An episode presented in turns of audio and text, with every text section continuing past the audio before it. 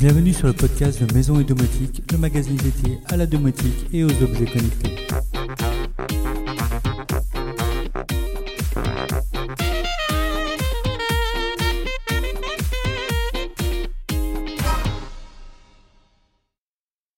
Bonjour à tous et bienvenue sur cette nouvelle émission du podcast Maison et Domotique. Comme chaque semaine, je vous propose aujourd'hui le débrief sur l'activité du blog autour de la domotique, de la maison, de la finance et de la high-tech en général. Deux articles cette semaine pour poursuivre la mise en place d'un environnement de travail pour chez soi quand on fait du télétravail ou qu'on est à son compte chez soi par exemple. Après la présentation du bureau FlexiSpot qui permet tout aussi bien de travailler assis que debout, je reviens sur les bonnes pratiques pour travailler chez soi. En effet, ce n'est pas parce qu'on travaille de chez soi qu'il faut rester en pyjama toute la journée et travailler sur ordinateur portable avaché dans le canapé. Il est important en effet de penser l'ergonomie de son poste de travail à la maison. Opter pour un siège confortable, prévoir une surface de travail adaptée, prévoir les périphériques d'entrée nécessaires, positionner correctement l'écran à la bonne hauteur, disposer d'un éclairage adapté pour limiter la fatigue visuelle, opter pour un casque main libre si on doit souvent répondre au téléphone, et ne pas oublier de faire des pauses. On peut être extrêmement productif en travaillant de chez soi, il faut juste se faire une routine et être discipliné. Concernant le siège confortable d'ailleurs, un autre article fait le point entre le fauteuil de bureau traditionnel et le fauteuil gamer. Souvent, les gens pensent que je suis un joueur invétéré à cause de mon siège gamer. J'ai même déjà eu la réflexion lors d'une réunion en visio où on apercevait bien sûr le haut de mon fauteuil via la caméra. Pourtant, pour tout vous avouer, j'ai très peu de temps pour jouer, et quand je joue, ce n'est de toute façon pas dans mon bureau puisque je suis sur Mac, et les jeux restent encore un peu limités sur Mac. Non, j'ai simplement un fauteuil gamer car ce type de fauteuil apporte de nombreux avantages par rapport à un fauteuil de bureau classique. Passant plus de 8 heures par jour à mon bureau, le confort est primordial. Un fauteuil gamer a de nombreux atouts. Il est généralement beaucoup plus confortable qu'un fauteuil de bureau du même prix, car un fauteuil gamer est conçu pour résister à une utilisation prolongée et utilise très souvent de la mousse à mémoire de forme, même dans les premiers tarifs. L'ergonomie est également très complète, puisque la plupart des fauteuils gamers permettent de nombreux réglages en hauteur, en inclinaison, mais également au niveau des accoudoirs, ce qui est rarement le cas sur un fauteuil de bureau. La plupart des fauteuils gamers sont également fournis avec un coussin pour les lombaires, voire même intègrent un mécanisme dédié directement dans le fauteuil, comme ce qu'on avait pu voir sur le fauteuil Secret Lab. D'ailleurs, un autre test de ce fabricant est en cours pour découvrir la gamme 2022. Enfin, niveau tarif, un fauteuil gamer est souvent plus compétitif étant donné les avantages qu'il apporte, confort et ergonomie. Pour obtenir les mêmes avantages sur un fauteuil de bureau, il faudra souvent mettre plus cher. Le seul inconvénient que je trouve au fauteuil gamer, c'est son encombrement. Si vous avez une pièce dédiée, ce ne sera pas un souci, mais un fauteuil gamer dans un salon, ça ne passe pas inaperçu. Le gros test cette semaine a été la présentation complète du nouveau Roborock S7 Max V Ultra. Tellement nouveau en fait que le pack présenté n'est même pas encore disponible à la vente, seul le robot est déjà en ligne. Il faudra attendre encore un peu pour la station de vidage automatique qui devrait être en vente au cours de ce trimestre. J'ai la chance de pouvoir tester ce robot aspirateur en avant-première depuis plus d'un mois et je dois dire qu'il est bluffant. C'est tout simplement le robot aspirateur le plus complet que j'ai eu l'occasion de tester. Tout d'abord, c'est bien sûr un robot aspirateur doté d'une puissance de 5100 Pascal. On retrouve dessus les innovations découvertes sur le S6 Max V et le S7, à savoir l'intégration d'une caméra et d'intelligence artificielle, en plus du radar à 360 degrés, qui permettent de cartographier tout l'intérieur du logement en 3D, mais également de reconnaître les différents obstacles chaussures avec lacets qui traînent, fil électrique, bande barre conique, jouets, excréments d'animaux, bref, ce robot reconnaît tout et modifie son comportement en conséquence afin de ne pas se retrouver piégé. Tournant chaque jour depuis un mois à la maison, je n'ai pas eu à intervenir une seule fois parce qu'il était coincé quelque part. Le nettoyage est méticuleux et efficace. A noter que la caméra embarquée peut également être utilisée pour surveiller son intérieur. Via l'application, il est en effet possible de piloter le robot, de voir ce qui se passe et même de dialoguer avec les personnes présentes.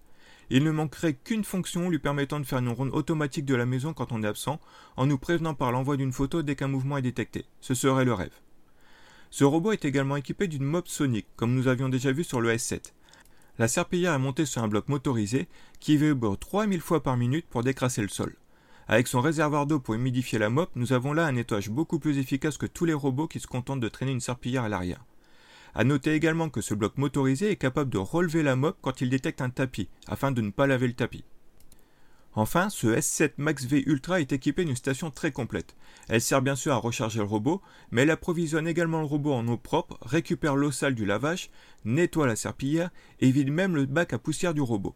C'est la première station qui soit aussi complète, rendant ainsi le robot vraiment autonome pendant plusieurs jours.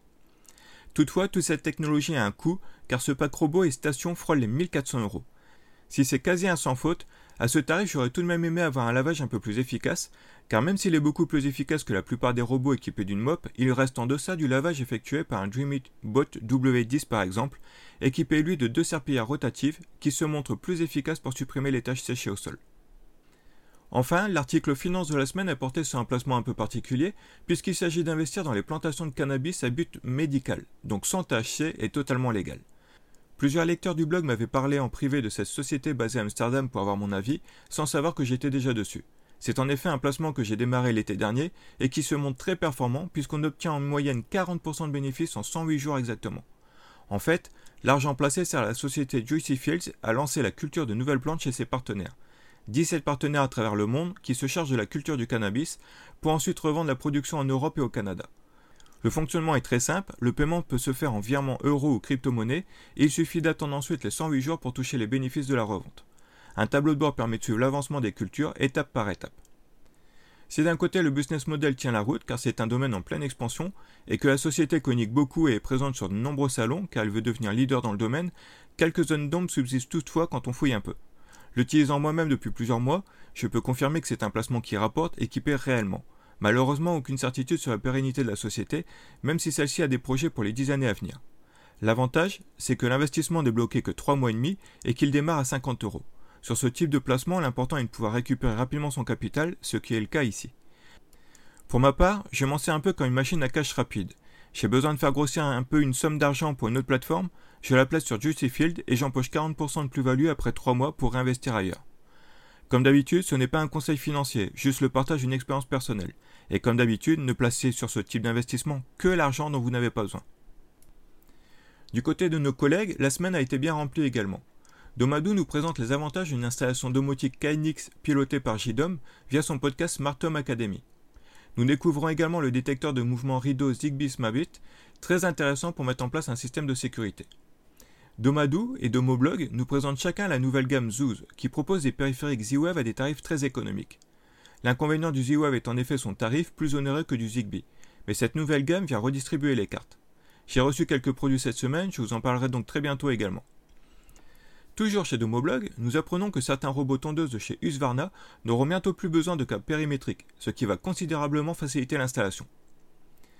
JDOM nous propose un bilan trimestriel autour de son activité et des nouveautés, nouveaux plugins Z-Wave en test, ajout de nouveaux protocoles pour le tertiaire, notamment Modbus, BACnet, DALI ou KNX, et de nombreux autres plugins, que ce soit pour se connecter à sa BMW, piloter son poêle Aqua, recevoir des notifications sur sa TV, etc.